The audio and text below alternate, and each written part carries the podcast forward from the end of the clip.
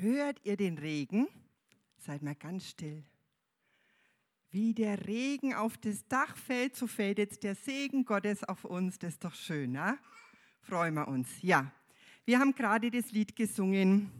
Ja, es, Gott tut immer noch Wunder. Stunde um Stunde, Tag für Tag.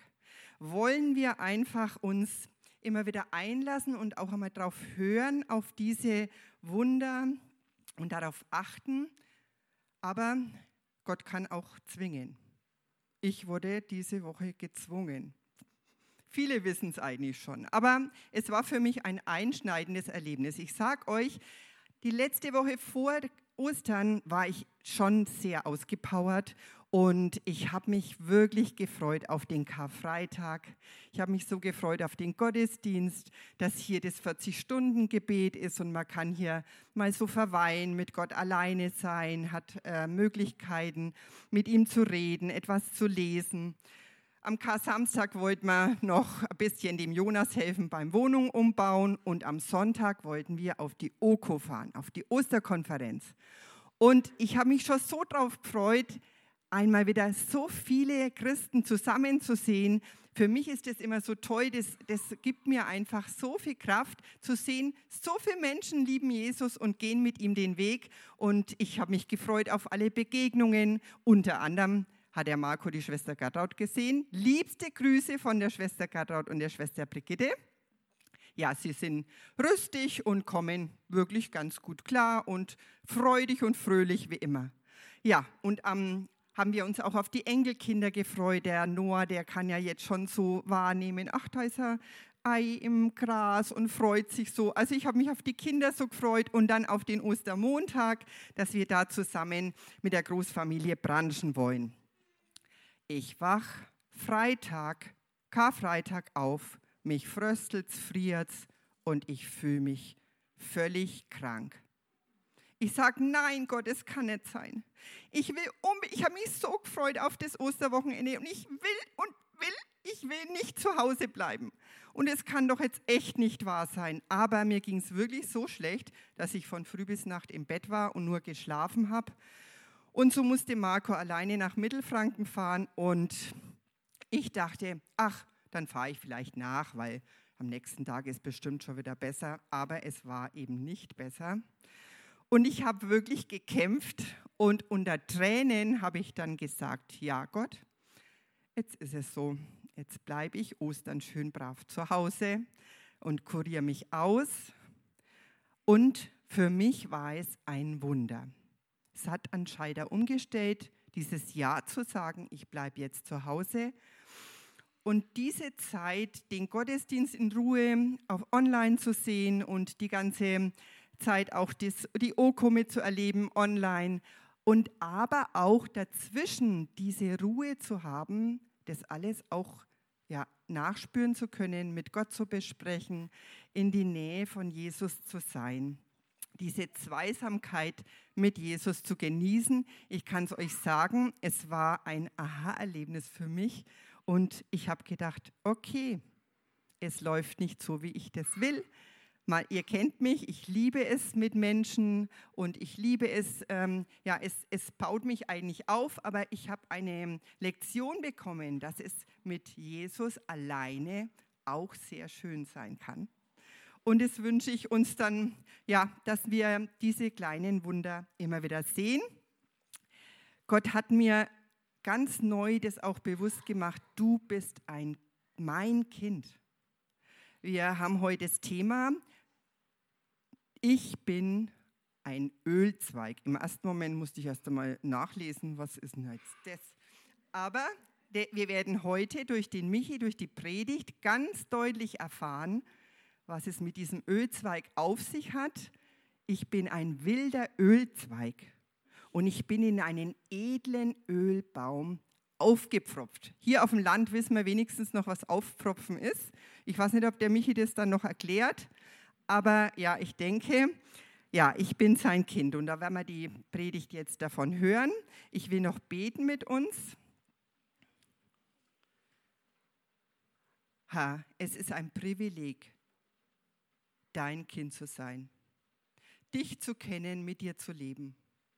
du bist es, der uns wirklich begegnen kann und der ja, uns immer wieder große und kleine Wunder in unserem Alltag erleben lässt. Wir loben und preisen dich.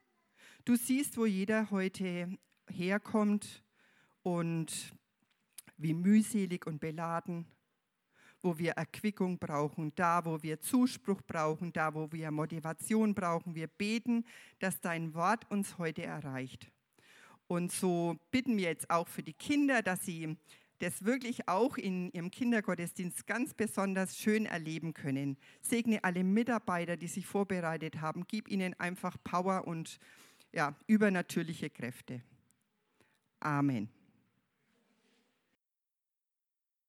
Wie ihr mich hört, ah, jetzt, jetzt hören mich auch die da zu Hause aus vom Bildschirm.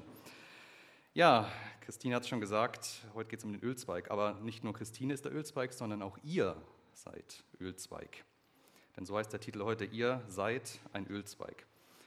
Und dieses Ihr seid ähm, ist quasi die Nachfolgeserie der vorherigen Ich bin-Worte. Da ging es fünfmal in diesen Ich bin-Worten darum, wie Jesus ist. Ich bin das Brot des Lebens, ich bin ein König, ich bin ähm, das Leben und die Auferstehung, ich bin der wahre Weinstock. Und, was hat man noch? Ein fünftes,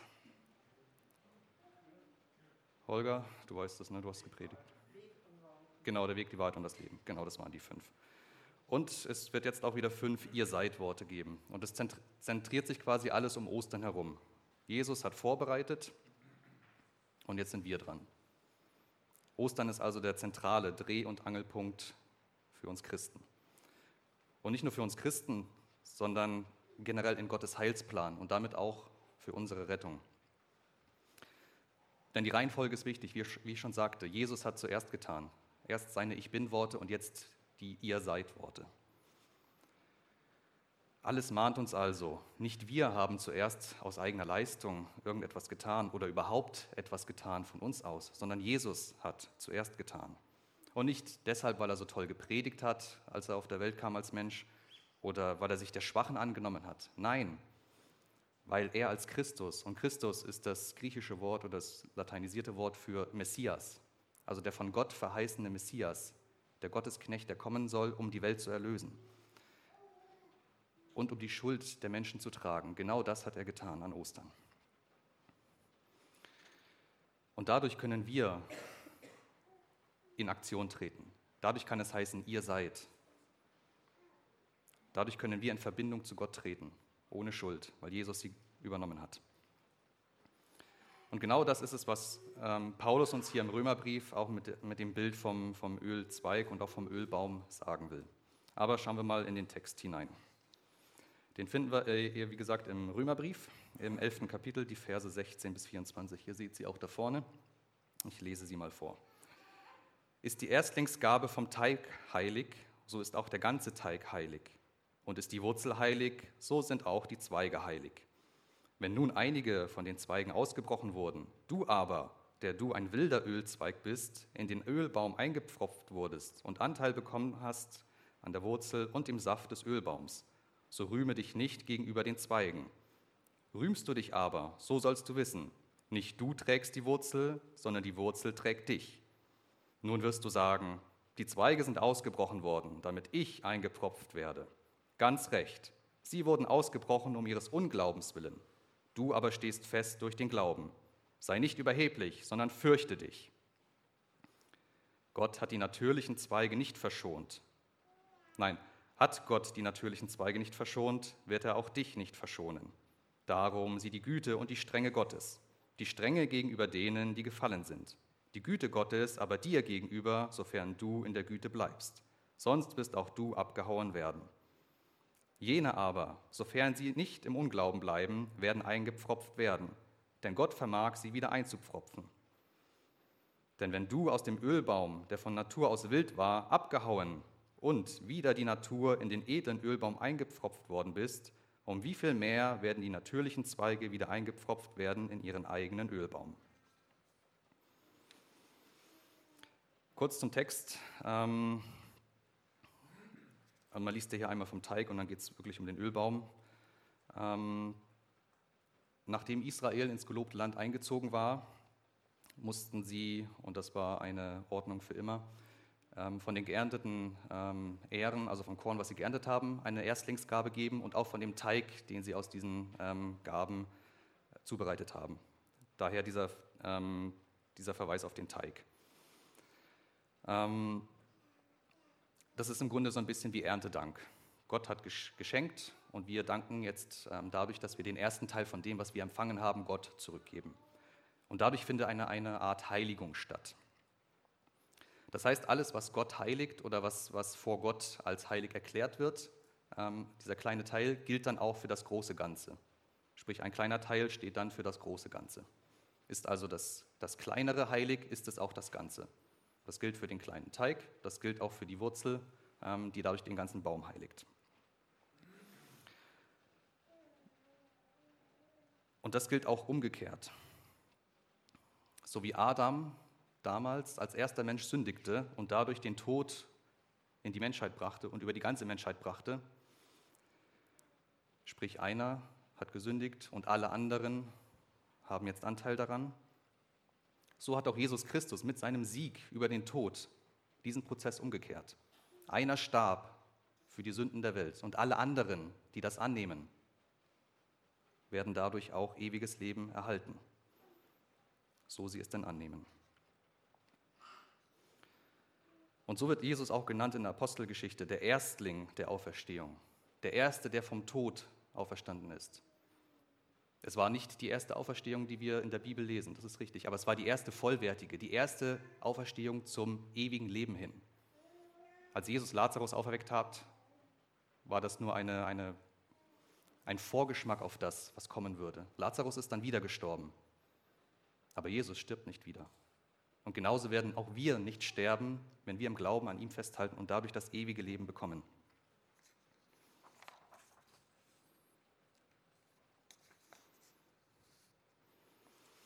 Aber schauen wir uns jetzt den Ölbaum ein bisschen genauer an. Zunächst einmal, was der Ölbaum nicht ist. Der Ölbaum ist kein Bild für, Leib, äh, für den Leib Christi. Es geht also nicht um Gemeinde an sich, nicht im Speziellen, Natürlich können wir daraus Dinge ableiten und Paulus hat diesen Brief auch an eine Gemeinde in Rom geschrieben. Aber es geht nicht speziell um den Leib Christi, das ist nochmal was anderes. Am Leib Christi, da wird nichts mehr amputiert. Wer einmal am Leib Christi ist, durch Glauben, durch wahren Glauben, ein wahrer Bekehrter, der bleibt am Leib Christi. Da wird also keine Hand mehr abgehauen oder kein Auge mehr ausgerissen. Und dazu können wir auf der nächsten Folie lesen. Ähm, auch als, als Bestärkung für den Glauben im äh, Johannesevangelium. Da spricht eben Jesus. Meine Schafe hören meine Stimme und ich kenne sie und sie folgen mir. Und ich gebe ihnen das ewige Leben und sie werden nimmermehr umkommen. Und niemand wird sie aus meiner Hand reißen. Was mir mein Vater gegeben hat, ist größer als alles und niemand kann es aus, aus des Vaters Hand reißen. Ich und der Vater sind eins. Das heißt, wer einmal in der, in der Herde Jesu ist, der bleibt da. Wer einmal aus Glauben hineingekommen ist, aus wahrem Glauben, der bleibt da.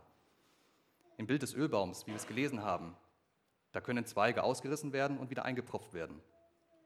Es geht also darum, hat sich dieser Glauben bewährt? War es ein echter Glaube oder war es nur ein Scheinglaube? Hinter dieser ganzen Passage, die wir hier im Römerbrief haben, und auch wenn es um den Ölbaum geht. Da steht die Frage,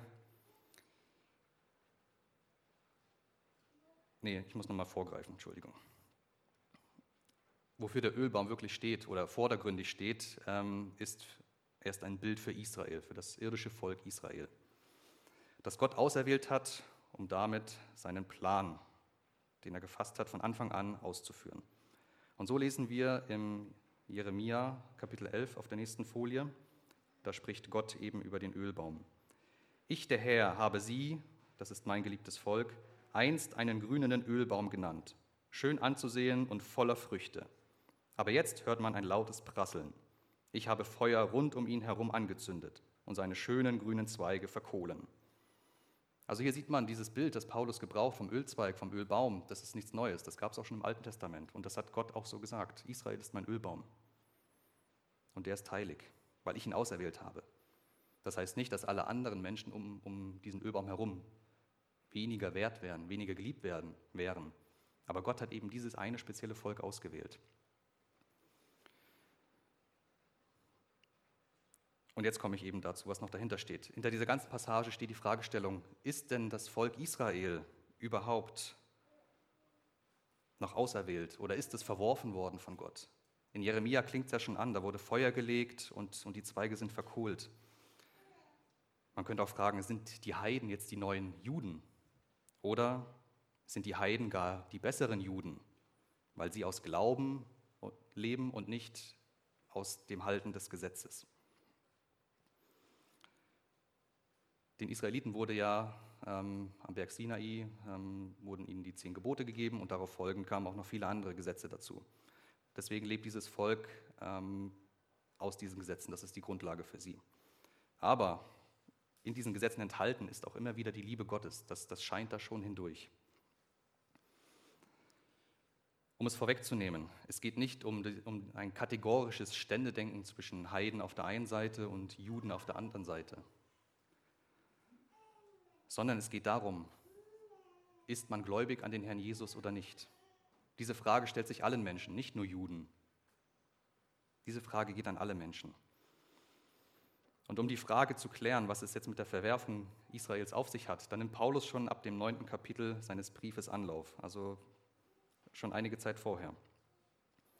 Und im Grunde der ganze Brief ist durchzogen von Anspielungen und Fragestellungen, die sich mit diesem ganzen Thema beschäftigen. Israel ähm, und Heiden, wer hat was empfangen, wie sollen sie zusammenleben und vor Gott zusammenkommen. Und da spricht er auch schon viel, indem er auch die Juden und die Heiden direkt anspricht in seinem Brief ähm, von Gerechtigkeit. Er spricht vom Abraham und er spricht auch davon, was es heißt, ein wahrer Jude zu sein. Und da lesen wir schon im zweiten Kapitel des Römerbriefs, dass es, dass es Gott um ein beschnittenes Herz geht. Das Zeichen für einen Israeliten, dass er von Geburt her ein Israelit ist, ein Jude ist, ist ja die Beschneidung. Das ist damals beim Bund mit Abraham so eingerichtet worden. Das ist das Zeichen. So wie der Regenbogen das Zeichen ähm, bei Noah war, war und ist die Beschneidung das Zeichen für einen Juden. Aber das ist nur äußerlich. Das ist nur ein nicht für jeden sichtbares Zeichen, dass man zum Volk ähm, nach dem Blut zum Volk Israel gehört. Aber Gott möchte ein beschnittenes Herz. Es geht also darum, den Sinn auch auf Gott auszurichten das Herz auf Gott auszurichten. Nicht nur die Gesetze zu halten, wie sie da stehen, sondern mit dem Herzen nachzuspüren, was bedeutet das eigentlich für mein Leben? Was heißt das? Und spätestens mit dem Erscheinen von Jesus wird klar, dass man nicht deswegen gerettet wird, weil man die Gesetze hält, dass man sich nicht darauf verlassen kann, wenn ich die zehn Gebote halte, dann ist alles in Ordnung, und wenn ich mir da nichts zur Schulden kommen lasse, dann habe ich das ewige Leben. Nein, genau diese Frage stellt ja der reiche Jüngling ähm, Jesus. Was muss ich alles tun, damit ich das ewige Leben bekomme? Und er sagt dann, ja, ich habe die zehn Gebote und alles gehalten. Und Jesus sagt, okay, du hast Geld, dann gib es den Armen. Und dann geht er weinend davon, weil er merkt, okay, ich habe das Gesetz gehalten, aber mein Herz hängt ja eigentlich doch noch am Geld. Mein Herz ist nicht bei Gott, sondern mein Herz ist bei dem Geld. Ich habe zwar das Gesetz gehalten, ich habe die Mindestvoraussetzungen erfüllt, aber mit dem Herzen war ich nicht dabei.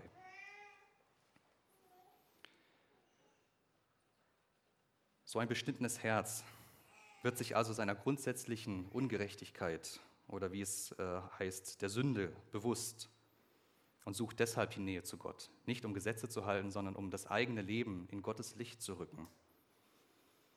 Und dann, auf dieser Basis, kann man Gesetze halten dann weiß man, für wen man Gesetze hält, um eben Gott die Ehre zu geben. Nicht um aus eigener Kraft irgendetwas zu bewirken.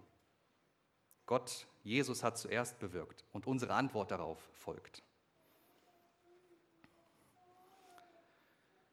Und um Missverständnissen vorzubeugen, wenn ich jetzt von Gesetz rede für Christen, dann meine ich nicht das Gesetz für Israel, sondern ich meine das Gesetz des Christus, wie wir im Galaterbrief im sechsten Kapitel lesen. Da heißt es, einer trage des anderen Last, so werdet ihr das Gesetz Christi erfüllen. Ihr kennt ja das Wort aus dem Alten Testament und Jesus wiederholt es auch ähm, im Neuen Testament. Ähm, liebe deinen Gott Und liebe deinen Nächsten wie dich selbst. Also liebe deinen Nächsten wie dich selbst war quasi die Basis, wie ich mit anderen umgehen soll, ähm, vom Alten Testament her aus gesehen. Aber Jesus sagt, liebt die Menschen so, wie ich euch geliebt habe. Da muss man mal kurz drüber nachdenken, wo da der Unterschied liegt, oder? Liebe deinen Nächsten wie dich selbst. Wir sind ja im Grunde eigentlich alle Egoisten. Uns muss ja keiner erzählen, wie man sich selbst liebt. Jeder ist sich selbst der Nächste in mehr oder weniger abgegradeter ähm, Schattierung. Aber das muss man niemandem nicht beibringen. Aber Jesus, wenn er sagt, liebt die anderen, so wie ich euch geliebt habe, der kam als Gott und hat sich klein gemacht, damit er als Mensch geboren werden konnte. Der hat alles aufgegeben im Himmel. Das hat er nicht aus Eigennutz gemacht. Er hätte es nicht machen müssen. Aber er hat es gemacht, um die Liebe für die Menschen sichtbar zu machen. Er hat alles gegeben, ohne selbst etwas dafür zu fordern. Er ging sogar bis zum Tod am Kreuz. Und so hat er unsere Last getragen, unsere Schuld, damit wir eben vor Gott unschuldig dastehen können. Und das ist unser Beispiel. Wenn wir etwas tun, dann müssen wir es tun, weil Jesus uns dazu begeistert hat, weil wir wissen, okay, wir tun es, Jesus hat dieses Beispiel gegeben. Und nicht, weil wir wollen, ähm, dass wir jetzt Gesetze halten. Vorschriften sind schön und gut, aber wenn sie aus der falschen Motivation herausgetan werden, dann bringen sie nicht viel. Die Herzenshaltung, die ist wichtig. Kurzum, Israel ist also nicht verworfen worden. Die Verheißung für Israel besteht weiterhin, aber auch Israel muss sich im Glauben dem Messias Jesus zuwenden, um die wahre Bestimmung zu erfüllen. Und diese Bestimmung ist eben ein gottgefälliges Leben führen und dadurch den anderen Völkern zeigen, dass Gott wirklich handelt, dass er an Menschen sichtbar handelt. Dass dieser Glaube an Gott einzelne Menschen rettet, aber auch ein deutlicher Segen für ein ganzes Volk sein kann. Gott überschüttet Israel mit Segen, bis sie ihm ungehorsam werden. Aktuell ist Israel eher ein Negativbeispiel. Es verharrt in der Ablehnung und das haben wir ja an Ostern in der Ostergeschichte immer wieder gelesen. Die Führenden des Volkes haben Jesus verurteilt ähm, zum Tod am Kreuz. Durchgeführt haben es dann die Römer, aber initiativ ging das von den Führern der Juden aus. Und diese Ablehnung des Messias ist eben mit diesem Fluch verbunden. Wenn, und das hat Gott schon vor langer Zeit festgelegt. Fluch und Segen lege ich euch vor aber er möchte, dass, dass sie den Segen wählen. Israel hätte auch zeigen können, es, es geht anders. Hätten sie Jesus angenommen als den Messias, dann wären sie ein noch größeres, leuchtenderes, ein positives Beispiel dafür geworden, wie Gott wirkt. Dass Gott ein ganzes Volk, das Herz eines ganzen Volkes wenden kann. Sie hätten zeigen können, Gott wirkt durch Segen, aber jetzt zeigen sie, Gott wirkt durch Fluch und letztlich auch durch Gericht. Beides ist angekündigt. Segen und Fluch. Für was man sich entscheidet. Vor dieser Wahl stehen auch wir heute. Man muss ja immer unterscheiden, was ist für das Volk Israel ähm, tatsächlich verheißen und was gilt als ähm, geistige Verheißung für die Gemeinde. Die Gemeinde ist ja das, das ähm, himmlische Volk Gottes, Israel ist das irdische Volk Gottes. Und das darf man nicht vermischen, weil sonst ähm, fängt man an, und Paulus hat es ja oftmals kritisiert, fängt man an, wieder Gesetze halten zu wollen, die für einen gar nicht gelten. Also ich muss keine Gesetze halten, die in äh, Frankreich gelten, weil ich äh, überhaupt nicht in Frankreich bin. Aber es gibt geistige Dimensionen in der Verheißung für Israel und die sehen wir deutlich im neuen Bund. Ähm, die auch auf die Gemeinde angewendet werden können. Aber wenn es zum Beispiel heißt für, für Israel, wenn Gott sagt, wenn ihr meine Gesetze haltet, dann werdet ihr Gesundheit erfahren und im Land wird es euch gut gehen und die Feinde werden euch nicht bedrängen, dann kann man das nicht automatisch auf einen Christen übertragen. Denn diese Verheißung ist speziell für das auserwählte irdische Volk Israel gegeben. Was aber für uns Christen gilt, ist die geistige Verheißung, zum Beispiel, dass Jesus der Welt seinen Frieden gibt Er lässt Frieden und er gibt seinen Frieden. Nicht den Frieden, den die Welt geben kann, sondern seinen Frieden, der höher ist als all das, was wir Menschen als Frieden, und das sehen wir heutzutage ähm, sehr deutlich, geben können. Das heißt, wir sind im Grunde in geistiger Hinsicht Trittbrettfahrer von dem, was Juden verheißen wurde. Und deswegen sollen wir uns nicht überheben. Deswegen spricht Paulus das hier in diesem Ölbaumbild auch an.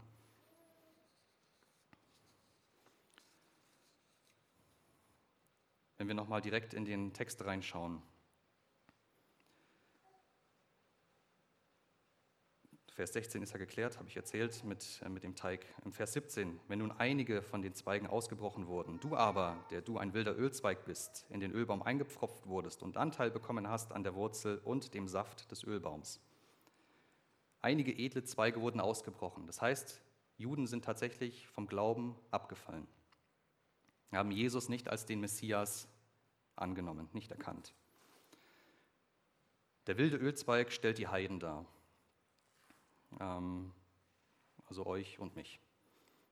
Heiden im Sinne von Nicht-Juden, von gläubigen Nicht-Juden, wenn sie eingepfropft werden. Und der Saft, der steht hier für Kraft und Vitalität und Wachstum. Das heißt, ähm, all das Wasser und all die Nährstoffe, die die Pflanze braucht, die die Zweige brauchen zum Wachsen, die kommen über die Wurzel in den Baum hinein. Das heißt, die Wurzel versorgt die Zweige und nicht umgekehrt. Und das erinnert an Jesus, den wahren Weinstock. Und Stefan hat auch darüber gepredigt in der Reihe, wo Jesus eben sagte, ich bin der wahre Weinstock. Ihr seid die Reben, ohne mich könnt ihr nichts tun. Und wenn die Reben abgehauen werden, dann können die auch nicht weiter Frucht bringen. Dann wächst an diesen Reben nichts. Die Reben sind ja nur diese kleinen Stängelchen, wo dann die Trauben dranhängen. Die Traube ist die Frucht. Aber die Rebe kann keine Frucht hervorbringen, wenn sie nicht mit dem Weinstock, nicht mit der Wurzel verbunden ist. Und so ist auch dieser Weinstock ein Bild dafür, glaubt man an Jesus und ist mit ihm verbunden oder nicht. Im Vers 18 heißt es, so rühme dich nicht gegenüber den Zweigen, rühmst du dich aber, so sollst du wissen, nicht du trägst die Wurzel, sondern die Wurzel trägt dich. Es geht also nicht darum, seinen Selbstwert dadurch aufzupolieren, dass man sich über andere stellt oder gar über die Wurzel, dass man nicht auf andere herabschaut. Das entspricht nicht dem Wesen eines Ölzweigs an diesem edlen Ölbaum. Denn weder steht der Zweig über anderen Zweigen noch über der gesamten Wurzel. Die Zweige sind auf die Versorgung durch die Wurzel angewiesen, aber die Wurzel ist nicht auf den einzelnen Ölzweig angewiesen. Und du hast es schon anklingen lassen, hier in der Region kennt man sich mit, mit Landbau noch ein bisschen besser aus. Ähm, Zweige können auch von einem Baum abgeschnürt werden, wenn er sich als nicht tragfähig erweist. Wenn er nicht die Frucht bringt, die er bringen soll. Paulus nimmt im Vers 19 schon voraus, was andere sagen könnten. Nun wirst du sagen, die Zweige sind ausgebrochen worden, damit ich eingepfropft werde. Und jetzt könnte man hier denken, Israel ist nur deshalb auf die Wartebank geschoben worden, damit die Heiden jetzt die Chance haben, auch in den Ölbaum eingepfropft zu werden. Aber das ist nur die halbe Wahrheit. Denn wäre Israel treu geblieben, dann hätten sie durch den Segen ein viel deutlicheres Zeichen von der Wirkmächtigkeit Gottes zeigen können, wie ich es vorhin schon ausgeführt habe. Aber Gottes Heilsplan mit der Menschheit, der kommt so oder so zum Tragen.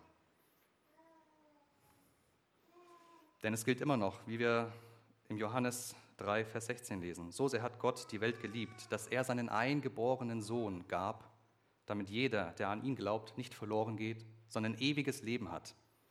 Dieser Auftrag gilt diese Verheißung gilt, egal ob Israel im Glauben steht oder im Unglauben, egal ob wir als Heiden im Glauben stehen oder im Unglauben. Gottes Auftrag, Gottes Wille für uns und seine Kraft, die ist nicht davon abhängig, wie wir darauf reagieren. Er ist souverän, er handelt souverän. In Vers 20 heißt es dann ganz recht, sie wurden ausgebrochen um ihres Unglaubens willen. Du aber stehst fest durch den Glauben. Sei nicht überheblich, sondern fürchte dich. Hier konkretisiert Paulus also nochmal ganz genau, dass die Juden durch den Unglauben vom edlen Ölbaum entfernt wurden. Also aus eigener Verschuldung. Gott hat sie nicht rausgerissen, damit jetzt die Heiden eingepfropft werden können. Nein. Aus eigenem Unglauben haben sie sich abgeschnürt vom Baum. Und deswegen darf das auch nicht der Grund für Spott oder Überheblichkeit oder Anfeindungen durch Heiden sein oder durch, durch Ungläubige den Juden gegenüber. Denn diese Eingepfropften sind ja jetzt in dieser selben Situation, wo die Juden vorher waren. Denn die volle Wahrheit ist, nur weil Israel durch Unglauben aus dem Baum entfernt wurde, werden die Heiden nicht automatisch eingepfropft, sondern auch durch Glauben erst werden sie eingepfropft. Das heißt, die, die Vorbereitung hat Gott gemacht. Der Baum steht bereit seit Anbeginn. Aber dieses Einpfropfen passiert nur dann, wenn man sich im Glauben dafür bereit macht. Nur durch Glauben kommt und bleibt man an der Wurzel.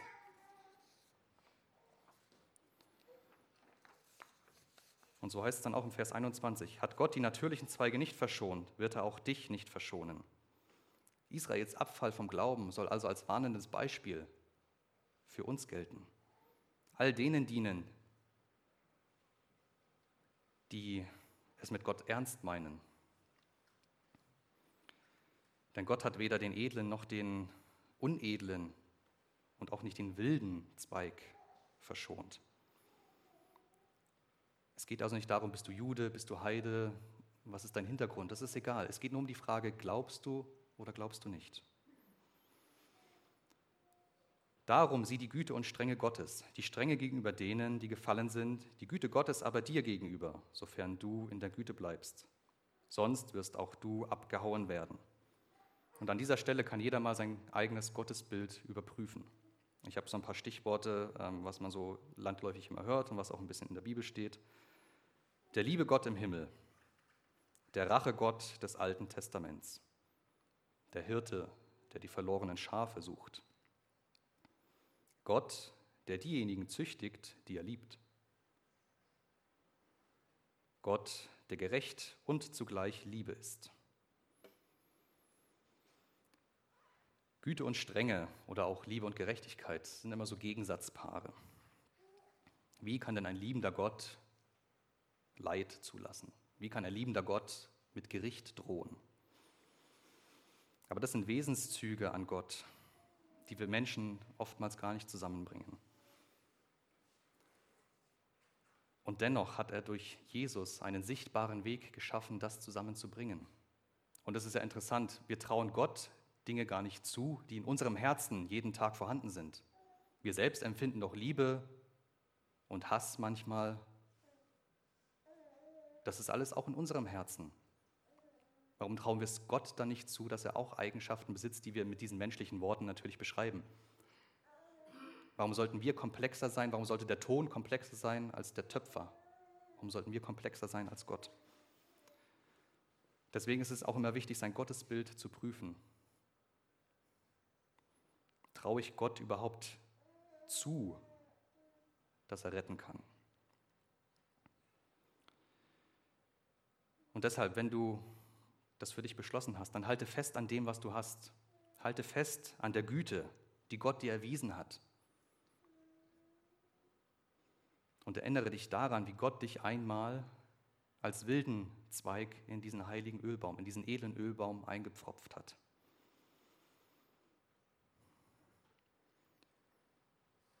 Paulus schreibt dann weiter im 23. Vers. Jene aber, sofern sie nicht im Unglauben bleiben, werden eingepfropft werden, denn Gott vermag, sie wieder einzupfropfen. Hier wird also deutlich, dass allein der Glaube über die Verbindung zur Wurzel entscheidet. Nicht, was wir, was wir sind oder was wir tun, sondern der Glaube. Das ist das entscheidende Kriterium. Und das ist unwichtig, ob wir edel sind, ob wir wild sind ob wir schon tausendmal abgerissen wurden, die Chance, an den Ölbaum zu kommen, die besteht immer. Egal unter welchen Voraussetzungen. Aber der Glaube ist das Mittel, um an diesen Baum zurückzukommen.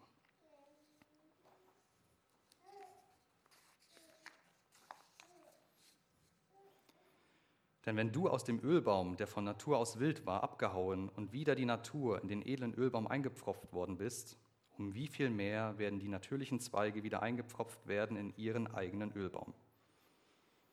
Paulus drückt hier also aus, dass Jesus sich wünscht, dass dieser Baum wirklich ergrünt und dass die natürlichen, edlen Zweige an diesen Baum auch wieder herankommen. Momentan liegen sie am Boden oder sind gar in den wilden Ölbaum eingepfropft worden, haben sich einpfropfen lassen. Aber sie werden zurückfinden. Gott hält ihnen hier einen Platz frei. Er hat es versprochen und hier lesen wir es, lesen ja auch. Um wie viel mehr werden die natürlichen Zweige wieder eingepfropft werden? Und im Verlauf des Neuen Testaments lesen wir auch wirklich davon, Israel wird sich einmal bekehren. Das, was von Israel zu dem Zeitpunkt noch übrig sein wird, wird sich einmal zu Gott wieder bekehren. Und dann wird dieser Baum zu der Blüte und zu der fruchttragenden Größe kommen, wie Gott sich das vorgestellt hat, wie Gott es von Anfang an geplant hat. Aber an diesem Baum ist eben sehr viel Platz. Da ist nicht nur Platz für die edlen Zweige, sondern auch für die wilden Zweige. Auch wir haben Platz.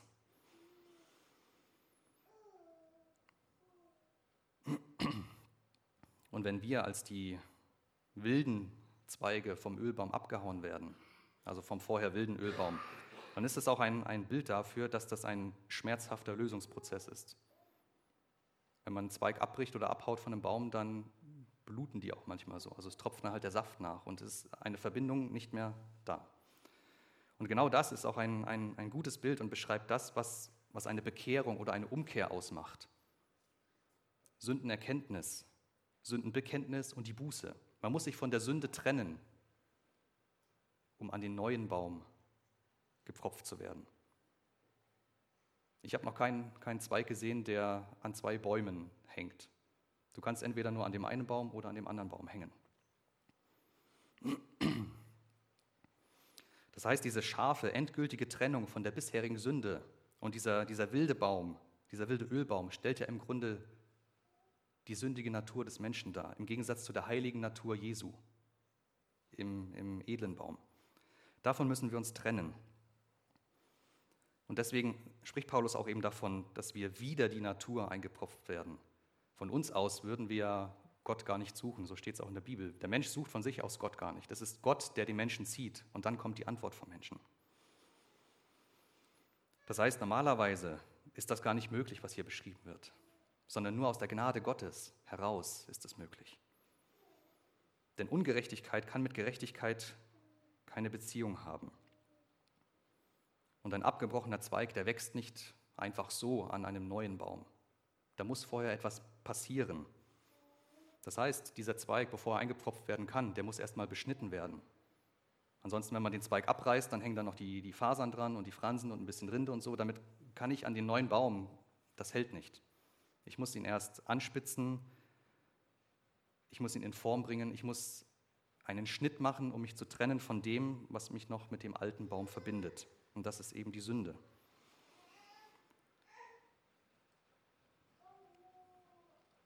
Und eben durch diesen Glauben an dieses Erlösungswerk Jesu wird das möglich. Das ist diese Beschneidung des Herzens, von dem Gott auch sagt, das ist es, was einen wahren Juden ausmacht, die Beschneidung des Herzens. Wenn wir uns als, als wilde Zweige an unserer Schnittstelle zum alten Baum beschneiden lassen, erst dann können wir eingepfropft werden in den edlen Baum. Aber das geht nur, wenn wir an das glauben, was Jesus an Ostern gezeigt hat, was er der Welt da gegeben hat. Das heißt, dieser wilde Zweig wird dadurch quasi veredelt, so nennt man das ja auch ähm, der, im Obstbau. Er bewahrt aber seine Natur. Das heißt, die Abstammung eines Heiden bleibt die eines Heiden. Und ein Jude bleibt ein Jude. Egal, ob man an Jesus glaubt oder nicht. Die Abstammung bleibt dieselbe. Aber, wie ich schon sagte, es geht hier um den Glauben und nicht um Genetik. Es kommt nicht darauf an, wie deine Gene sind. Es kommt darauf an, wie dein Herz zu Gott steht. Wenn Israel also den Ölbaum darstellt, dann steht der wahre Ölbaum genauso wie der wahre Weinstock für Christus. Denn dieser, dieser Stock, diese Wurzel versorgt alles andere. Es hängt von der Wurzel ab, nicht von den Zweigen. Und wie ich schon sagte, wenn so ein Zweig abgerissen wird, dann war der Glaube nicht echt, dann hat er sich nicht bewährt. Und die Ernte ist ja so ein Bild für, für die Bewährung des Glaubens. Ähm, Oliven, habe ich äh, mir jetzt angelesen, werden so geerntet, dass man sie entweder mit so einer Harke, so einem Rechen vom Baum runterrecht. Ähm, das kann man entweder von Hand machen oder mit der Maschine. Man kann den ganzen Baum rütteln, dass die Oliven abfallen. Oder wie man das traditionell gemacht hat, man kann mit einem, Schlock, äh, mit einem Stock gegen die Zweige schlagen und die Oliven fallen herunter. Und das ist doch ein Bild dafür, wie Glaube angegriffen werden kann und wie er sich auch bewähren muss. Wenn mit dem Stock gegen den Zweig geschlagen wird und es fallen nicht nur die Oliven, sondern auch der Zweig ab, dann war die Verbindung nicht fest genug. Und deswegen bietet sich genau mit einem Blick auf Ostern, wie wir jetzt an dieser Nahtstelle sind, Ostern ist passiert, Pfingsten ist noch nicht passiert, in diesem Zwischenraum, bietet sich die Möglichkeit, eine gute Gelegenheit, nochmal seinen eigenen Glauben zu durchleuchten, nochmal zu schauen, wie fest ist denn meine Verbindung zum Baum, wie fest bin ich an die Wurzel gepfropft. Glaubst du also, dass Jesus Christus stellvertretend für dich gestorben ist, dass er deine Sünde auf sich genommen hat, damit du vor Gott stehen kannst? Und glaubst du, dass er am dritten Tag wirklich auferstanden ist, um die Macht des Todes zu brechen, damit auch du ewiges Leben haben kannst? Wenn du das glaubst, dann bist du eingepfropft. Aber dieser Glaube muss sich bewähren.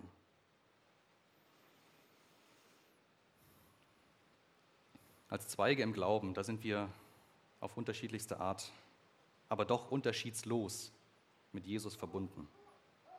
Das heißt, es gibt kein Ansehen der Person, egal ob Jude oder Heide oder Jude und Grieche, wie es auch in manchen Übersetzungen heißt.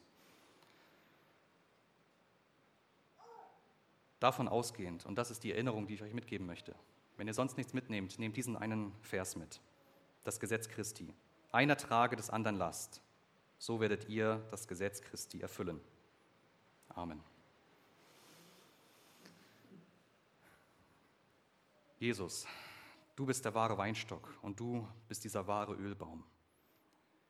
Ich danke dir, dass du uns das kundgetan hast, dass wir das erleben dürfen, nicht nur theoretisch lesen können in der Bibel, was Gott hätte tun können, sondern dass du dich auf den Weg gemacht hast, dass du es vollbracht hast und wir somit in unseren Herzen spüren können. Du hast es vollbracht. Du hast es für uns, du hast es für mich vollbracht. All das, was du getan hast, in dieser langen Zeit, all das, was du noch tun wirst, Herr, lass uns das zur Erinnerung werden und lass uns das zur Stärkung und zum Trost in Zeiten werden, die oft so schwer sind.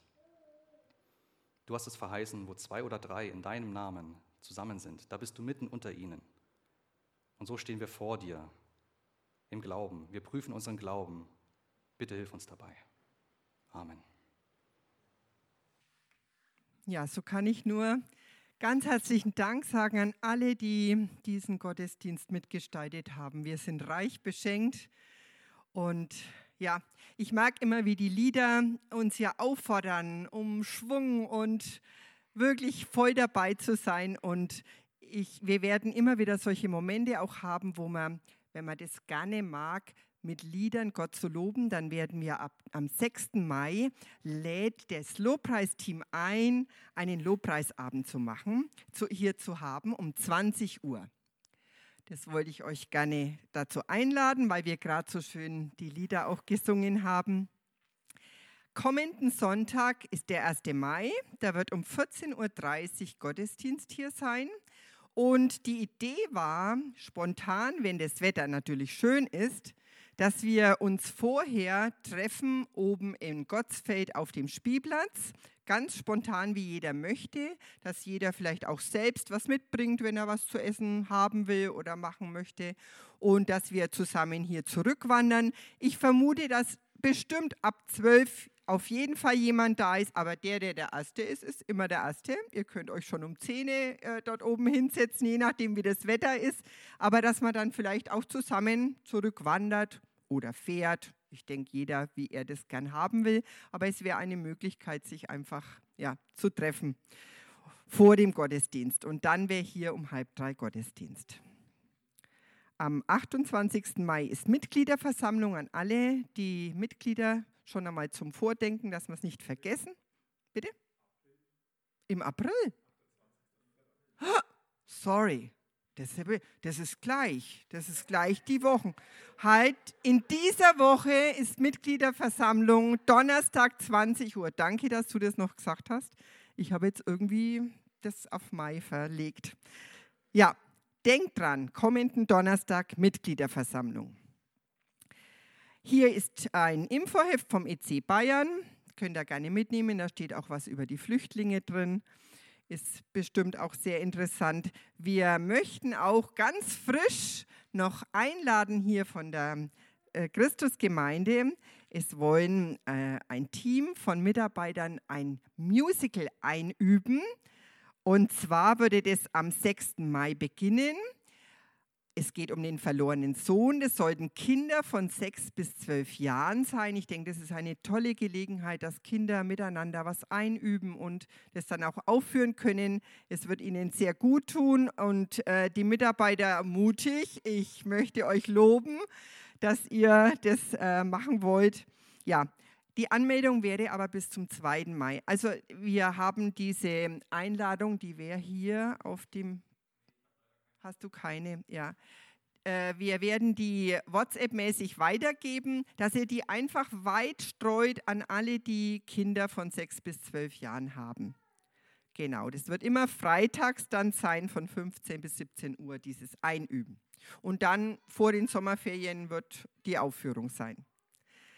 Genau, jetzt bleibt mir nur noch, euch herzlich einzuladen und aufzufordern, auch eine Kollekte abzugeben an die Gemeinde, wie, das, wie wir gehört haben, schon im Alten Testament war und immer so war, dass Gemeinden einfach auch Geld brauchen. Ihr wisst, dass wir hier von Spenden leben und deshalb danken wir dir, euch auch, dass ihr immer wieder so treu auch eure Kollekte gebt.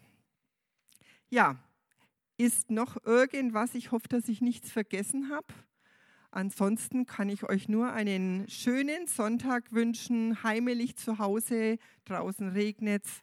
Und ja, Gott segne euch bis spätestens Donnerstag für die Mitglieder. Alle anderen dann sonntags zum Laufen. Ja, Gott segne euch.